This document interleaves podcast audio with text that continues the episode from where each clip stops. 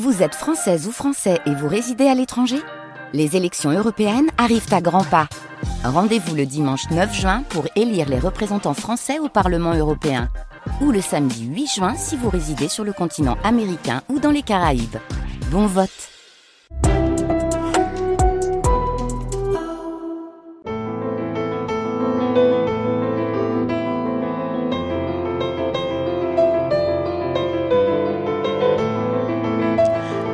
Bonjour à toutes et à tous, soyez les bienvenus dans votre émission des livres et des lire. C'est la rentrée, nous sommes bronzés, on a pu lire tout l'été spécialement pour vous et aujourd'hui est l'heure du bilan. Ben oui, qu'est-ce qu'on va lire pour cette rentrée littéraire et surtout à quels événements allons-nous assister? Car il y en a beaucoup. J'ai le plaisir d'être avec Bénédicte Just, bonjour. Bonjour Marie. Et Françoise Ducret. Bonjour Marie, bonjour, Bénédicte. bonjour à tous. Mais on est content de se retrouver. C'est Théo qui réalise cette émission et nous allons parler notamment de Librimondi qui arrive à grands pas. Hein. C'est votre festival de rencontres littéraires.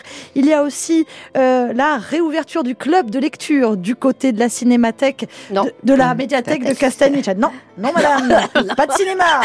Alors c'est pas notre genre. Et puis nous allons parler euh, des Corses qui euh, publient des livres et d'excellents livres et notamment un premier recueil de nouvelles formidable, celui de François-Xavier Dianou, Stéphanie. Ce dont vous parle, c'est normal, c'est un ancien de Librimonde et un ancien actuel de Des livres et des lire. Oui. Et ça, mm. et ça c'est quelque ah chose quand même. C'est excitant.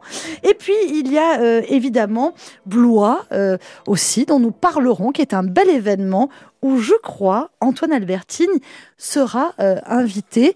Et évidemment, pourquoi je finis là-dessus? Parce que c'est notre livre commun, les amis. Antoine Albertine, un très honnête bandit, publié chez Lattès. C'est un bon gros roman extrêmement documenté par euh, le journaliste et extrêmement bien écrit. Franchement, on ne lâche pas. C'est une mm. petite merveille qui en dit long sur notre société, même si évidemment nous sommes sur un fait divers bien ancien. Je vous le conseille vivement, je me suis régalée. Il est l'auteur euh, de l'enquête La femme sans tête, souvenez-vous, son premier roman. Il eut également Les Invisibles et euh, deux romans salués par la critique, Malamorte et Bandit pour Antoine Albertine, qui vraiment est prolifique. Ah oui. Et, et c'est un ancien de délivrer. Je le dis quand même au passage. C'est vrai. À quand votre bouquin, les filles? Moi, ça n'arrivera jamais. Hein. Moi non plus. Mais comment votre petit oh, recueil de poésie? Pardon Françoise, pas du tout. Euh, je crois que c'est Bénédicte qui démarre. Oui, donc vous l'avez dit, Antoine Albertini, journaliste au Monde. Euh, il a commencé en tant qu'auteur avec ses formidables enquêtes. Après donc euh, Malamorte et Bandit, ces deux romans. Et donc Un très honnête bandit et son troisième roman. Et j'ai moi aussi été emballée parce que là, il y a un vrai talent, et on y reviendra, de romancier. Donc Antoine Albertini il s'est ici inspiré, d'un fait divers de la fin du 19e siècle, l'histoire de Xavier Rocchini, dont le père est soupçonné d'avoir tué le chien de ses voisins. Ce père est assassiné parce que, on le sait tous, qui tue le chien tue le maître, donc il n'en faut pas plus. Un stupide euh, adage, un chien tué, un peu de politique aussi qui s'en mêle, et euh, la vendetta est en route. Rocchini, Xavier Rocchini venge son père un an plus tard, et le voilà qui devient euh, un bandit. Donc, on est, oui, dans le cliché corse, mais la Corse s'est justement construite sur ces clichés, euh, s'en est d'une certaine façon nourri. Et là aussi, on y reviendra parce que je trouve que c'est une des idées très intéressantes du roman d'Antoine Albertini.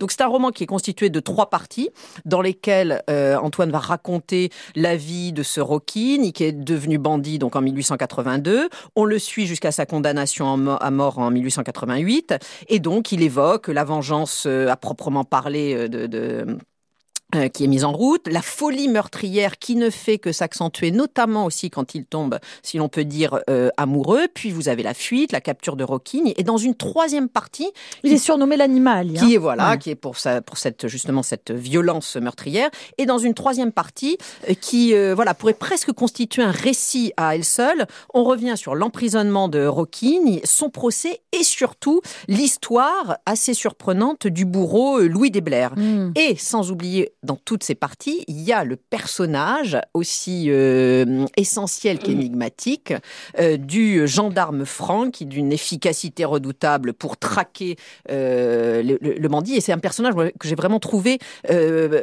particulièrement intéressant et fascinant. Il est discret, on doit tout, on lui doit tout, il est très efficace, mais il refuse les honneurs et de toute façon on l'ignore superbement.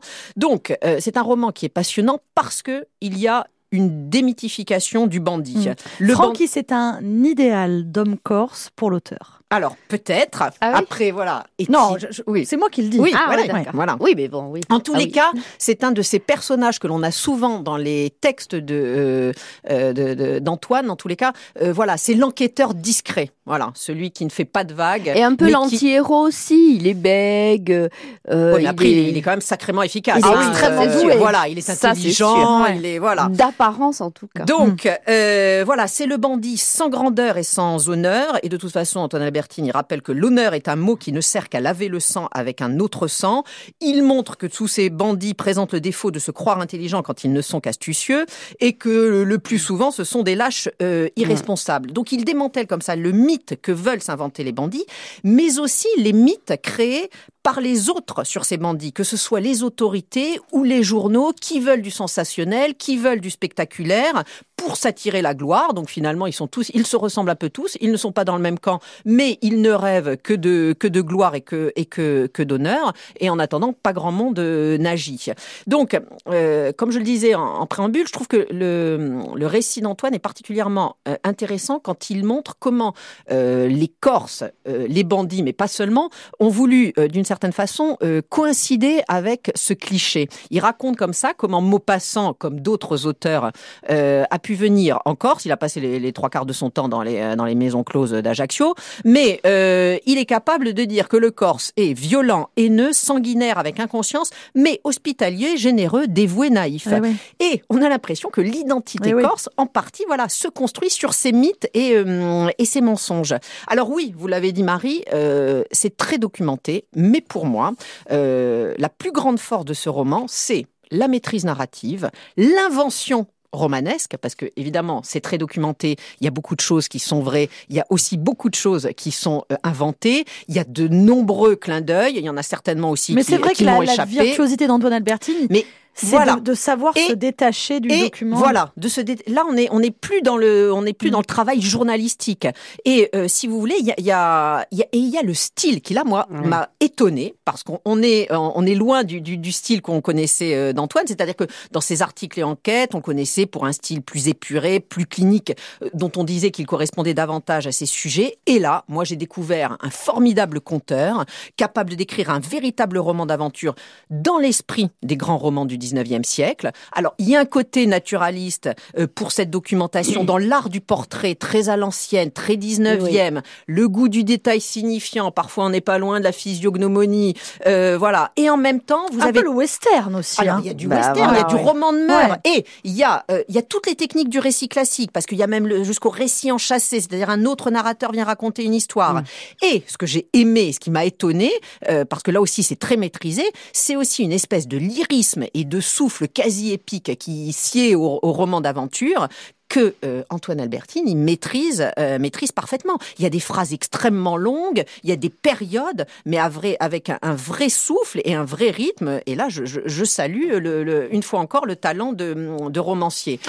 Il y a une chose qui est intéressante, je vous interromps, pardonnez-moi. Vous parliez euh, de ce mythe euh, du bandit qui euh, ici est décousu par mm. l'auteur, hein, fil à fil. Mm. on comprend comment les bandits se sont mis en scène, comment on les a utilisés, comment les politiques les ont utilisés, se sont mis en scène, pardonnez-moi. Et il y a autre chose qui est vachement bien, moi je trouve, c'est l'explication du mécanisme de la violence. Ah oui. Comment un type lambda, mm. forcé contraint de prendre le maquis, mm.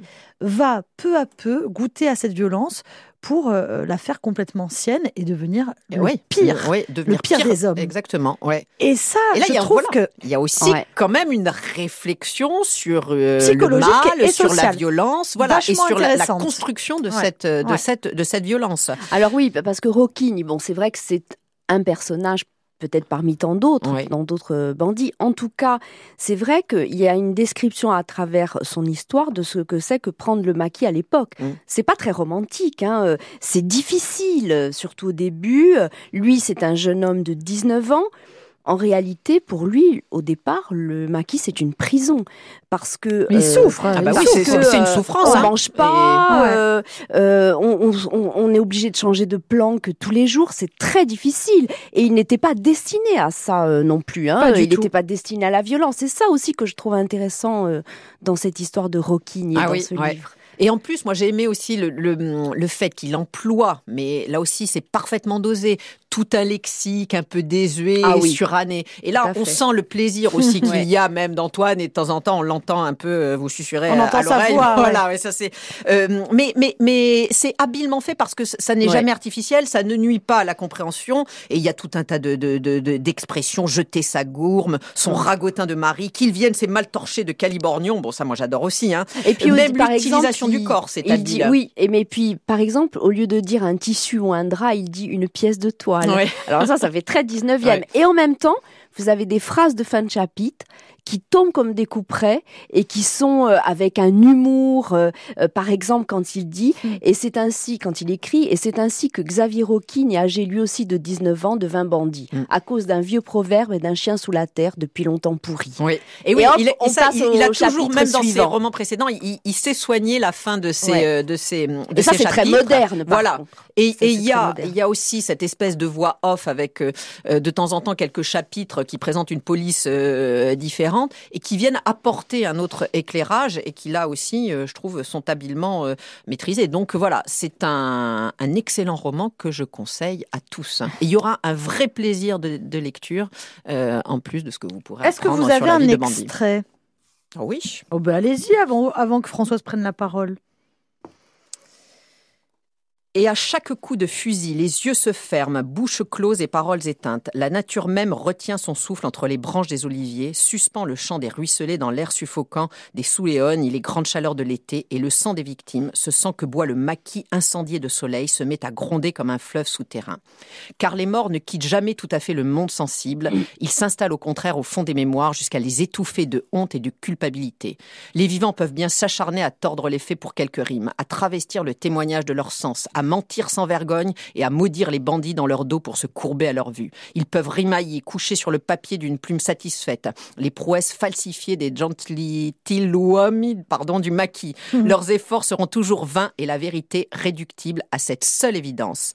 Jamais aucun bandit ne prit la défense de la veuve et de l'orphelin. Jamais la Corse ne compta le moindre justicier s'enfuyant au triple galop à la barbe des gendarmes après avoir secoué le joug des puissants. Songe creux, rassurante illusion. Les bandits ne sont que putrescence vomie des boyaux de la terre, créature de cauchemar chevauchant la peur et la nuit. Waouh euh, On parlait, avant que vous preniez la parole, Françoise, on parlait tout à l'heure euh, du côté très documenté euh, de cet ouvrage, d'un très, très honnête bandit d'Antoine Albertine.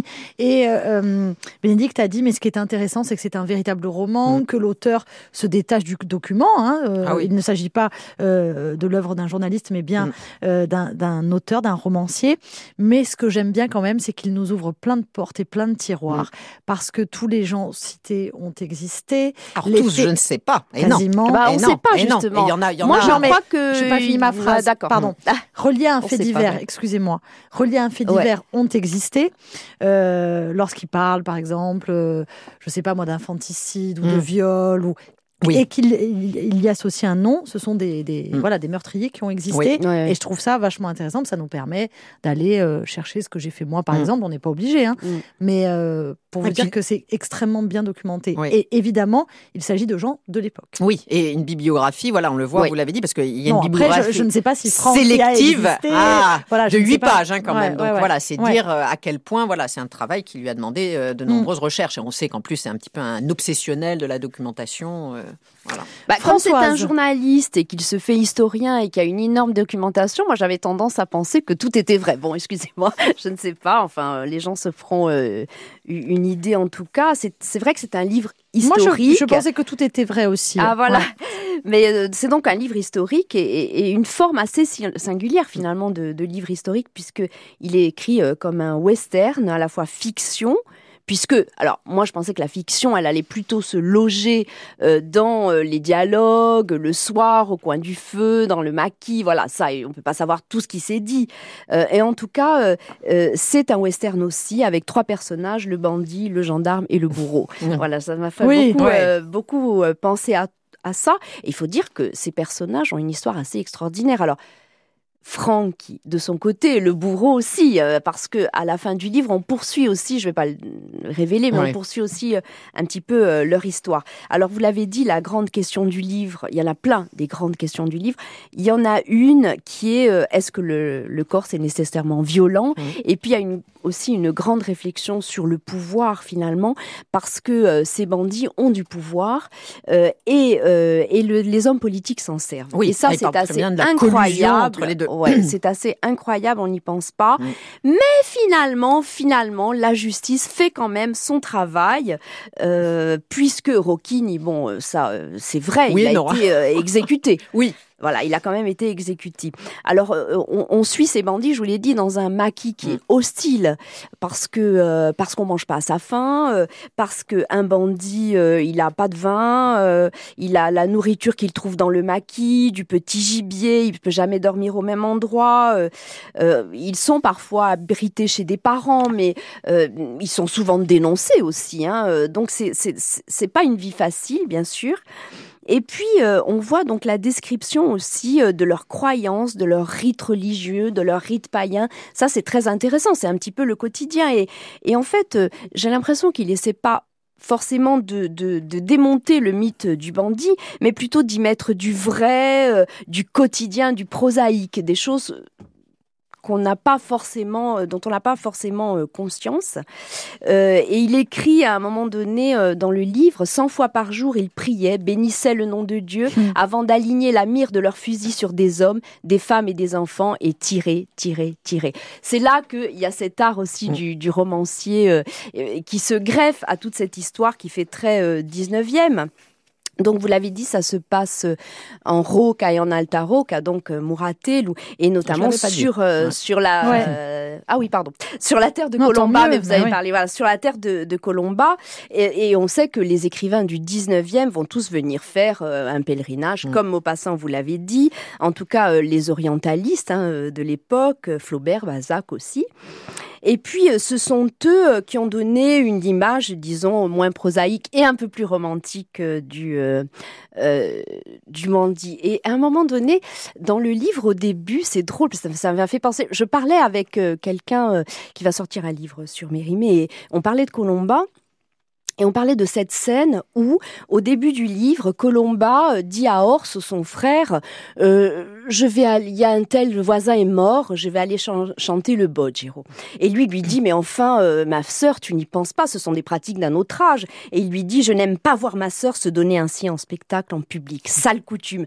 Et en fait, au début du livre, bon, Colomba sort en 1840, donc euh, Mérimée évidemment n'a pas du tout euh, connaissance de cette histoire de Rocquine, mais à un moment donné, dans le livre, au début, lorsque euh, la femme de Rocquine perd son mari, quand il est assassiné, elle dit euh, pas de bodge chez moi, c'est vrai, parce que parce que et là aussi la politique, parce que euh, comme dans le livre de Michel Corot, je ne sais pas si vous l'avez lu, Piazza Borta, qui se passe au même endroit, sur les terres de Colomba, et cette fois-ci à la même époque, eh bien, il y a toujours la politique.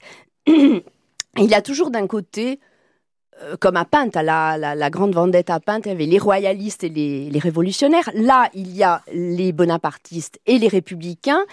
Et, euh, et le vieux Rockin, était un républicain, donc quelqu'un qui était progressiste sur des idées, euh, voilà, nouvelles. Il y a aussi les carbonards, il y a donc, un peu coutume d'un autre temps. Bah coutume, donc ça, ça, ça, je trouve que ça démystifie ça, ça enlève un peu de ce mythe de la femme corse qui va chanter le bodge, forcément. Et en euh, même temps, il y, a un euh, personnage de femme qui ressemble, voilà, qui elle est très courageuse, voilà, euh, qui fait tout pour sauver son honneur. oui, bien sûr. Il joue hein. aussi avec ce cliché-là à un moment donné. Une autre, oui, c'est ça qui est chouette aussi parce que les clichés, qui peut dire qui est un, qui c'est, qu'est-ce -ce que c'est un cliché ou pas Donc c'est toujours un peu difficile. Le rapprochement avec Colomba aussi, euh, c'est lorsque euh, dans la description de la justice, à un moment donné, Mérimée écrit Il n'y a pas de justice en Corse ». Et en effet, c'est ce que montre aussi Antoine, parce que il y a eu les tribunaux génois et ensuite les tribunaux de Pauli, mais en réalité, euh, ils étaient ces tribunaux, ils n'arrivaient pas à éradiquer euh, la violence. Donc, on envoie Napoléon, on voit le général Morand, euh, et, en fait, lui aussi, il est complètement corrompu, ça marche pas du tout. et donc, il y a quand même une constance de mm. l'incompétence. Mais vous avez dit finalement, il y aura justice. Eh oui, parce qu'il est condamné, Rocchini. Il est exécuté. Hein. Ça, on dévoile rien du roman puisque ça oui, oui, mais, alors, ces mm. bandits qui ont été exécutés. Ouais c'est vraiment qu'ils avaient dépassé les bornes. et les bornes parce que la étaient très, très, très, très, très éloignées. Voilà. La plupart du temps, euh, voilà, il y a trop d'intérêt euh, de d'autres pour qu'on ait vraiment envie de rendre justice et qu'on ait vraiment envie d'éradiquer la violence. Voilà, exactement. C'est là que se mêle la politique parce que la politique fait que les bandits, ils font les élections Bien sûr. Euh, et, euh, et, et, donc, quand il essaie aussi d'expliquer le pourquoi de la vendette, euh, il écrit, Antoine Albertini, on tue aussi souvent parce que l'on est pauvre et qu'on ne peut se mm. permettre, en perdant l'honneur, de ne plus rien posséder.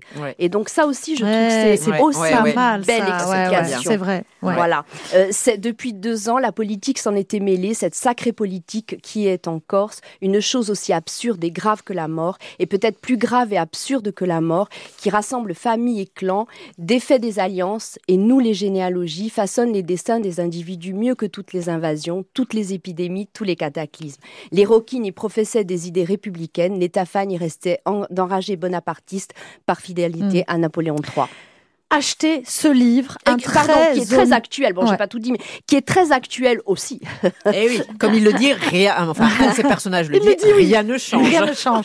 Un très honnête bandit, Antoine Albertini, acheter ce livre ou aller l'emprunter à la bibliothèque ou faites, euh, vous le il prêtez. Il est à la bibliothèque de Follet. Ben oui, ben il est à la bibliothèque de Follet, il est de Bastia aussi. Eh il, est, il, est, sorti le 23 août dernier, je crois, euh, si je dis pas de bêtises. C'était fin août. Oui. Ouais. Comme et, ça, euh, ou demandez-moi, je vous le prête si vous voulez. Mais franchement, lisez ce livre parce qu'il est euh, absolument formidable. Il sera invité à Blois. Oui, oui, oui, il sera euh, sur le stand de Corsiga, au rendez-vous de l'histoire de Blois, le samedi 7 euh, octobre toute la journée, je pense, avec d'autres invités, bien sûr. Il y aura, il y aura Robert Colonnadis, il y aura Michel Verger-Francesque, il y aura Eugène Guérard et, et, et Michel Batteste. Un joli plateau. Permettez-moi un petit extrait. Ah oui. Ah ben, c'est Je vous en prie. Je vous en prie. Euh, nous sommes au tout début euh, du livre. Et l'histoire dont vous parlez, Bénédicte, euh, le point de départ de cette vendette avec ce chien donc exécuté, c'est le passage que je vais vous lire lorsque le plus jeune des Tafagne va découvrir la bête. C'était lui qui avait trouvé la bête trois heures plus tôt, à la fin d'une après-midi d'août longuement cuite par un soleil blanc, aux heures où la chaleur semblait fumer la terre. Le plus jeune des Tafagnes avait quitté son père et ses deux frères, occupés à faire le tour de leur terre, et d'un pas de promenade marchait le long de la route qui mène à Aquafred, pressé de retrouver sa mère.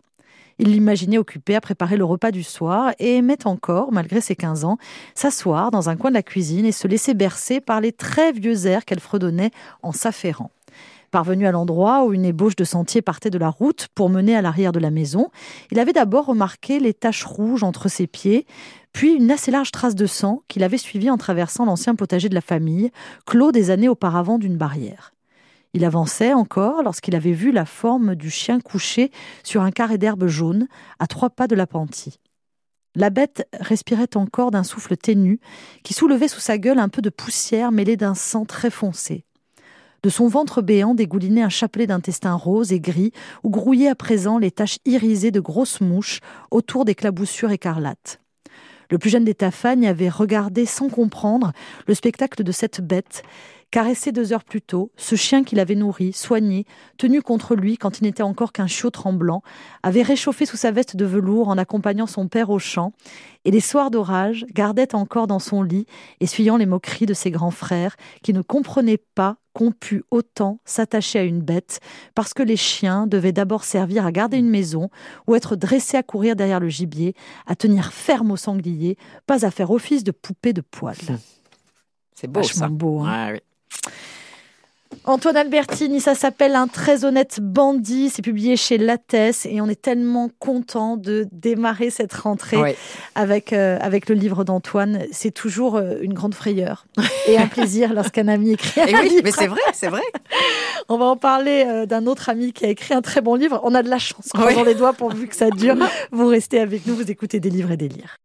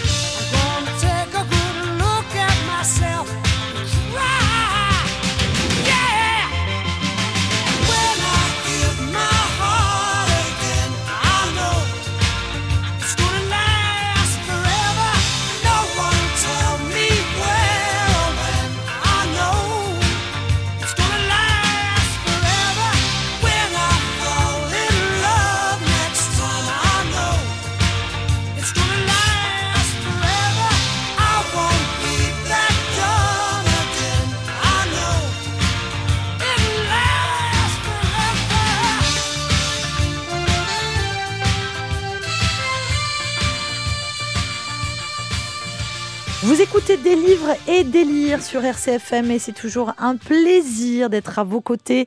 Notre livre commun, le livre d'Antoine Albertini, Un très honnête bandit, euh, qui vient de paraître, hein, c'était euh, fin août, publié chez Lattès. Et alors, euh, une autre personnalité que vous connaissez peut-être si vous nous suivez dans des livres et des lire, c'est François-Xavier Dianoustev, Le Chant des Ronces, premier recueil de nouvelles. Et alors là, quel coup de maître ah, Je suis contente, moi c'est les deux derniers livres que j'ai lus. Ouais, ouais, recueil de nouvelles, Le Chant d'errance, qui, qui est paru il y a quelques temps, euh, très peu de temps d'ailleurs, chez Omara Édition, cette euh, maison euh, d'édition assez récente installée à Porto Vecchio. Et évidemment, je me suis autorisée à parler de ce livre parce que on s'est autorisé à parler de celui d'Antoine. Alors je me suis dit après tout, hein, on va se faire de la, on va leur faire un peu de pub quand même. Mais, parce qu'il mérite. Mais, il le mérite. on, alors, va on va vous dire la vérité. Si c'est mauvais, on oublie d'en parler. On n'en parle pas en fait. voilà. Eh voilà. Alors donc 19 nouvelles avec pour chacune une playlist de chansons et de citations, et, une en particulier qui pourrait résumer euh, l'esprit de ces nouvelles, elle est de Borges. Personne ne peut savoir si le monde est fantastique ou réel, et non plus mmh. s'il existe une différence entre rêver et vivre. Et en, effet, euh, ces personnages sont souvent euh, en équilibre entre rêve et réalité. Il y a une géographie du temps et de l'espace. Il parle à un moment de la granite, où là cet enroulement qui modifie l'espace, l'agrandit, l'enroule sur lui-même. Euh, il y a aussi euh, la nostalgie chez lui d'un passé révolu, celui de nos grands-parents finalement, celui des terres cultivées en terrasse autour des jardins, des jardins autour des, des villages. mais ce passé, il est aussi présent à travers des fantômes ou alors des presque fantômes. La géographie finalement euh, s'élargit, mais le temps aussi, euh, qui devient euh, très flexible entre passé et présent. il décale un peu les frontières du temps et de l'espace et c'est en cela que c'est tout à fait original, je trouve, dans le paysage éditorial corse personne ne meurt vraiment, écrit-il. Euh, et alors, il, donc, mais, mais, dans son livre, il y a toutes sortes de fantômes. Et en même temps, c'est un enfant de la pop culture. Oui, voilà. Il y a des, fantômes célèbres aussi euh, dans son livre, euh, comme ceux de Lady Rose ou de, Marcel Conrad. oui, et puis il y a quelque chose de nouveau aussi quelque chose comme la marque d'une génération avec ce livre, les enfants ou petits-enfants du Riaquiste, où il le dit lui-même.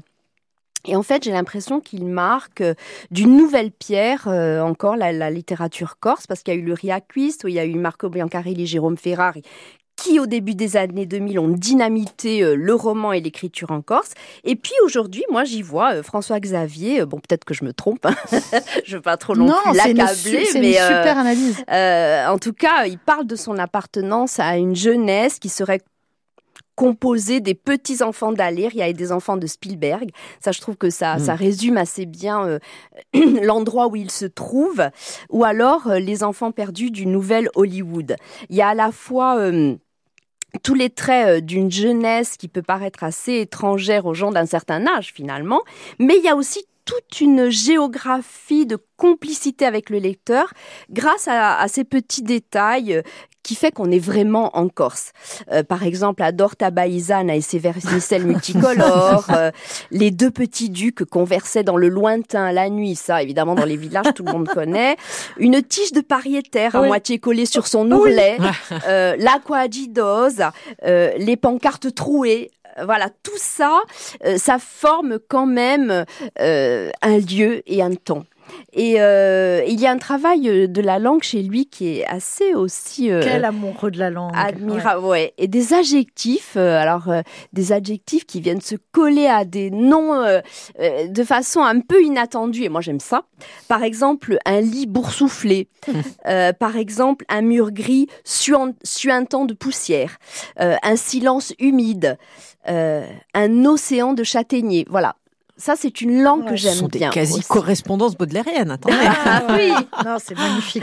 oui, oui, c'est vrai, c'est vrai. Alors, si je peux vous lire oh peut-être un, petit extrait. À une, à une époque où on ne voyageait pas plus loin que le hameau suivant, on désignait chaque dégagement, chaque clairière, chaque arbre d'un nom. Les mots forment le monde et la vision que nous avons de lui. Inframondes oubliés mais affleurants. Ruines du passé, portion d'une fractale brisée, dénomination des lieux maintenant réduite à une ou deux pancartes en langue française ou italienne qui travestissent le nom pour mieux rappeler notre défaite et la victoire des envahisseurs successifs. Un inframonde sans avenir ni futur, mais merde, c'est le nôtre, et nous, on les connaît, les noms de nos lieux. voilà, c'est très chouette. Alors, il y a, euh, elle parlait de nostalgie, Françoise, elle a raison. Je, me permets parce que oui, j'ai eu le bonheur de le, de le lire également. Il y a euh, des nouvelles extrêmement euh, nostalgiques et en même temps, on sent l'amoureux de la nature. Mm. Bon, pour nous qui le connaissons, évidemment, ça n'est pas une surprise, mais pour vous, chères auditrices et chers auditeurs, vous allez découvrir quelqu'un qui a le souci du détail, qui a une véritable poésie dans la description des forêts de châtaigniers, mais également de la mer et des fonds sous-marins. Oui. Il y a notamment une nouvelle voilà, sur la chasse sous-marine. Et du ciel aussi. Et du ciel, qui est superbe. Euh, il est... Euh, c'est un. Alors, j'aime pas dire ça, mais vous allez me corriger. Mais vous savez, ces auteurs euh, comme des peintres. C'est un peintre, François-Xavier Dianou Stevani. Mm. Il est incroyable. On voit les images défiler et, et, en même pas temps, tous les auteurs ah ont cette qualité-là. Et en même hein. temps, il y a toujours cette frontière indéfinissable entre le rêve et la réalité. Et ça, c'est assez euh, étonnant mm. euh, parce que ça n'est pas du tout gênant, bien sûr. Et c'est pas de la, du mm. fantastique. C'est autre chose. Et cette c'est quelque chose de la mémoire aussi. De la mémoire et cette nostalgie comme une mémoire, mais comme un refuge, comme un coin douillet euh, dans lequel on va se réfugier et on se souvient avec bonheur et pas nostalgie comme forme boiteuse de la mémoire, voyez-vous. et ça, c'est très intéressant et, euh, et, c'est très réconfortant par moments. Euh, et en même temps, vous parliez de la pop culture, de Bruce ah bah Springsteen. Et voilà, il insuffle ça. Permettez-moi juste, pour les gens qui sont nés dans les années 70. Voilà, et il insuffle ça et dans sa littérature et en même temps au milieu ah des ronces et des châtaigniers. Voilà, mais c'est ça mais ça c'est beau parce que c'est, mm. euh, on retrouve voilà tout, tout ce qui l'intéresse, mm. à la fois la nature et les films de Spielberg, en passant par la littérature américaine. Ah mais vous le connaissez un peu. Et la littérature corse, elle ne, elle, n'était pas le reflet de ça jusqu'à présent, me semble-t-il. Hein. Je peut-être pas tout lu. Hein. Alors dites-nous un peu, euh, il sera euh, l'invité. Il est invité donc par Librimonde le vendredi 15 septembre. D'accord. donc à la Maladjé, à partir de 18h30. Bon, ben ça c'est formidable. Un entretien, on est ravis de le, de le recevoir et voilà, et on le fait parce que on, salue effectivement son talent d'écrivain et pas seulement parce que c'est un ami. Ce n'est pas du copinage. Ah, il sera aussi à la médiathèque de Castanich le 26 septembre à 18h pour l'apéro de rentrée, de rentrée euh, du club de lecture, mais évidemment tout le monde est invité. Et euh, à la demande de Steve Anuchez, qui de temps en temps vient chez nous avec hmm. euh, sa carte blanche. Voilà. Ah donc c'est parce que Steve a beaucoup aimé C'est Steve Anou qui va qui va l'interroger du coup. Oui, alors moi aussi probablement, mais en tout cas de temps en temps Steve Anou on lui hmm. donne une petite carte blanche et il a ses invités et on est très content. Bon vous avez bien compris, je vous laisse parler, moi qui. oui parce qu'elle cherche. parce que je suis tout le temps en train de vous interrompre et là bien sûr je ne retrouve pas le petit passage. Mais, euh, mais la première, la première page est pas mal aussi. Oui, oui, mais c'était. Je voulais juste vous lire un petit passage sur la, la nostalgie euh, de la pop culture et notamment de l'auteur euh, qui est né dans les années 70. Je pense il, a il doit être né dans les années 78 ou 79 peut-être. Quelque chose comme ça. Ou peut-être début 80. Allez, je pense. Ouais, 80. Il est si jeune. Eh il est jeune, François-Xavier Janou Stevani. Ça s'appelle donc Le Chant des ronces. c'est publié chez Omar Édition et c'est un recueil de nouvelles, un premier recueil de, de nouvelles et c'est franchement euh, pour un, un, coup de maître pour un premier, euh, un premier livre et nous sommes euh, ravis d'en parler aujourd'hui. Est-ce que quelqu'un veut lire un petit passage? On espère qu'il aura, ah bah le temps.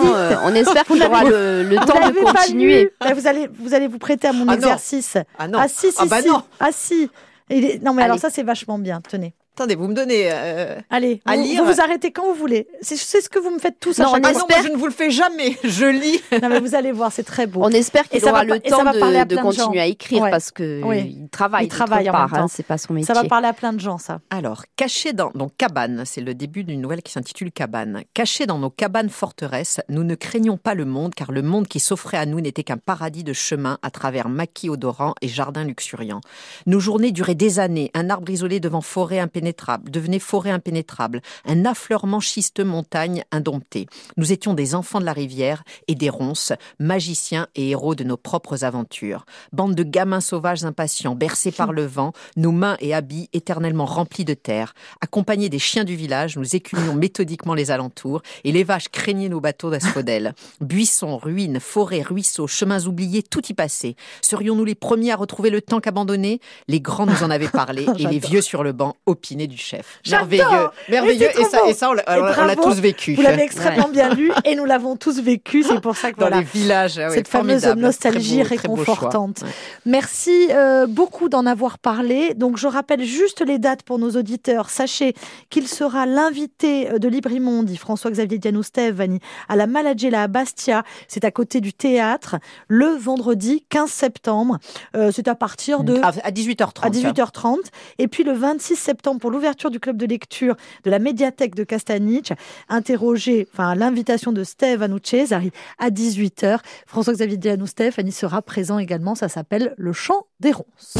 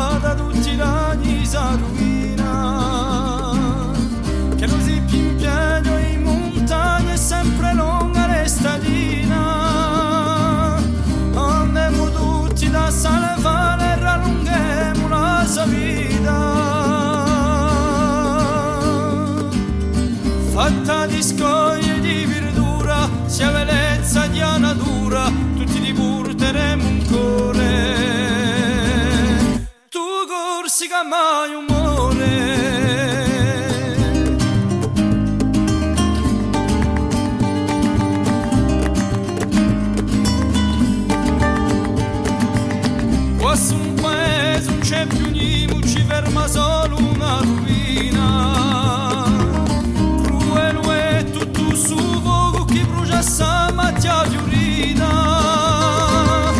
Parecchi so quelli che scappano da un monte messa marina fatta di scoglie di verdura sia bellezza di natura tutti li porteremo un cuore. Tu corsi che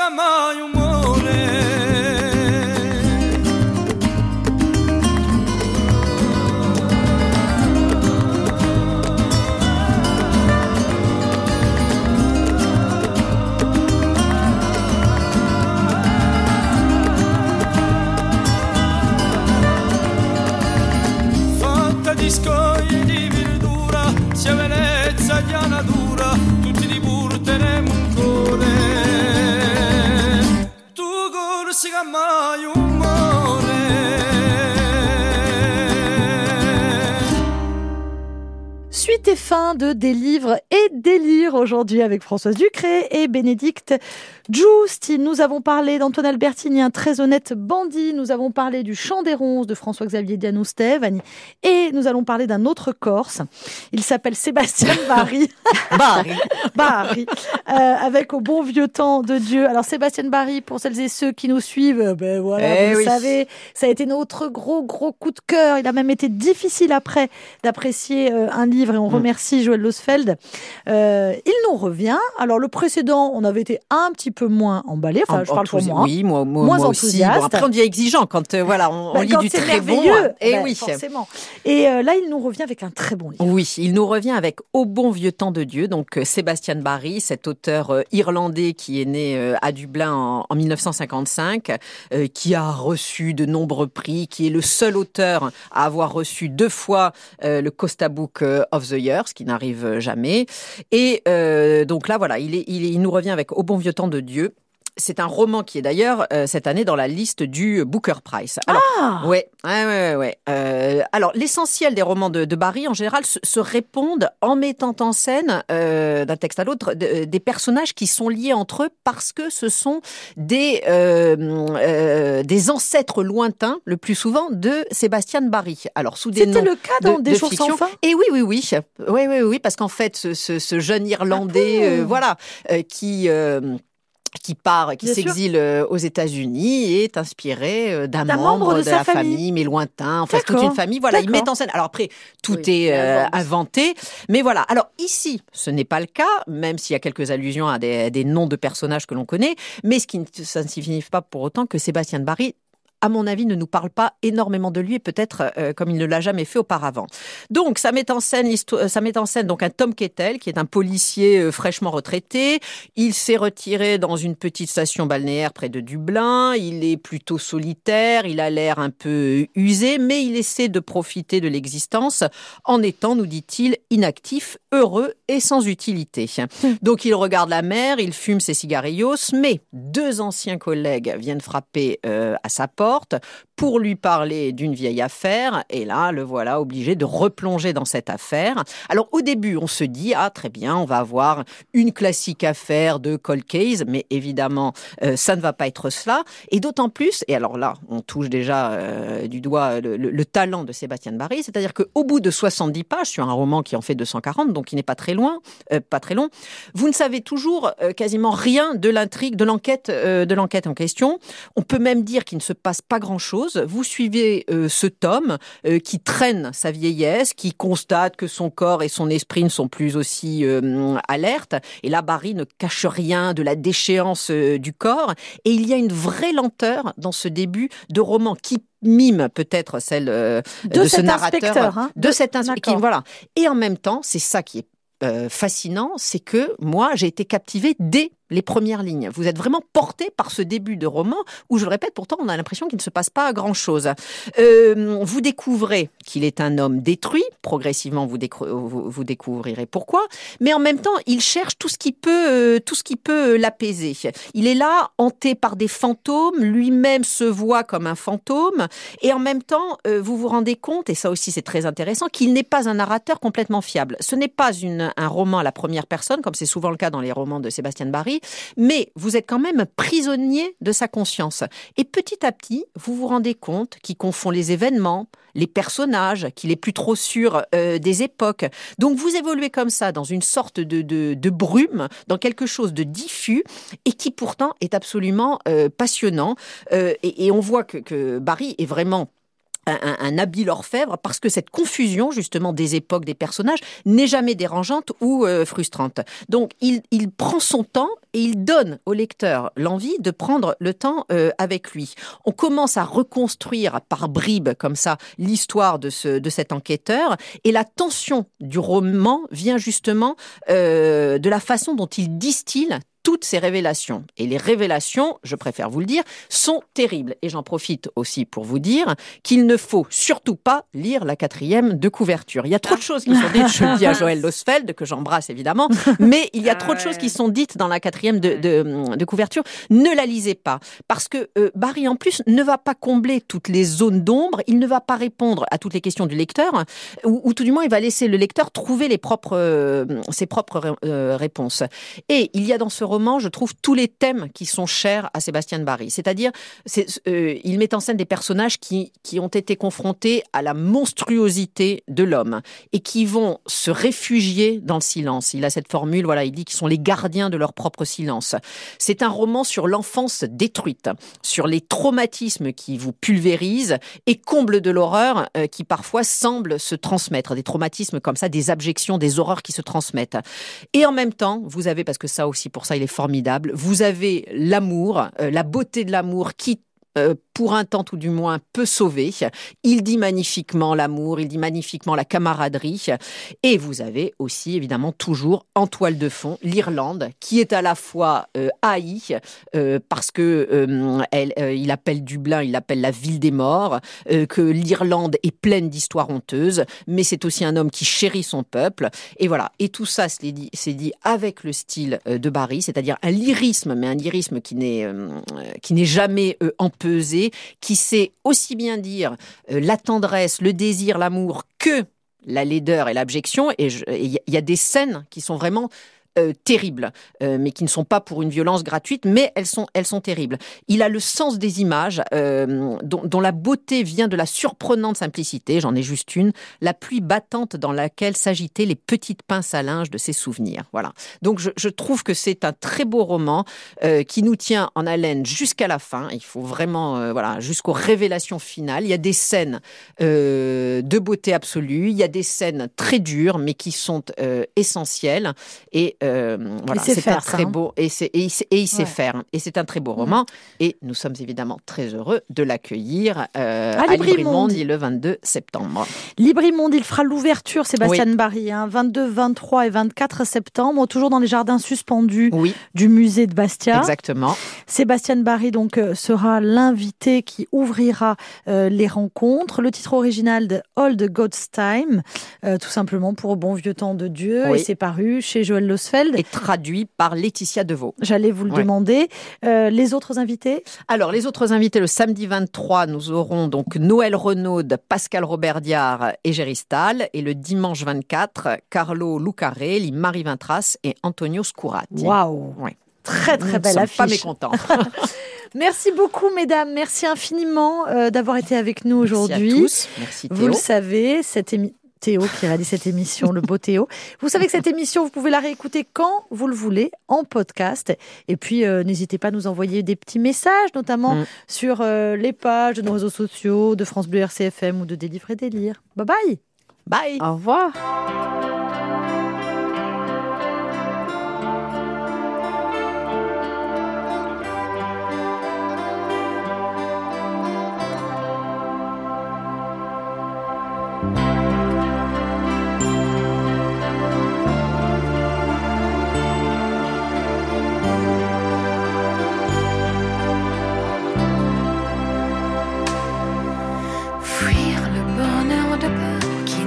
Sauve que le ciel azuré vire au mauve, penser ou passer à autre chose? Vaudrait mieux.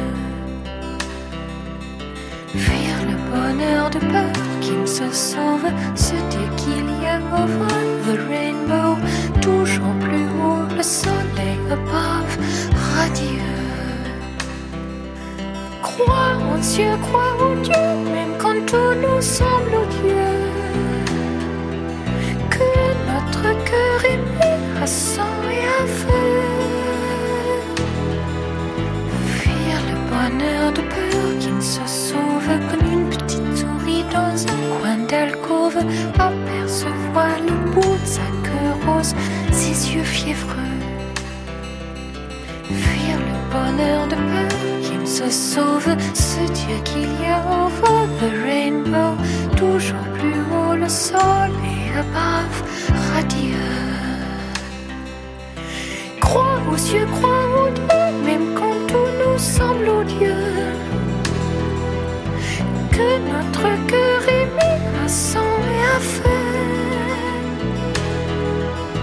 Fuir le bonheur de peur qui ne se sauve, avoir parfois envie de crier sauve, qui peut savoir jusqu'au fond des choses est malheureux bonheur de peur qui ne se sauve, se dire qu'il y a over the rainbow, toujours plus haut le soleil above, radieux.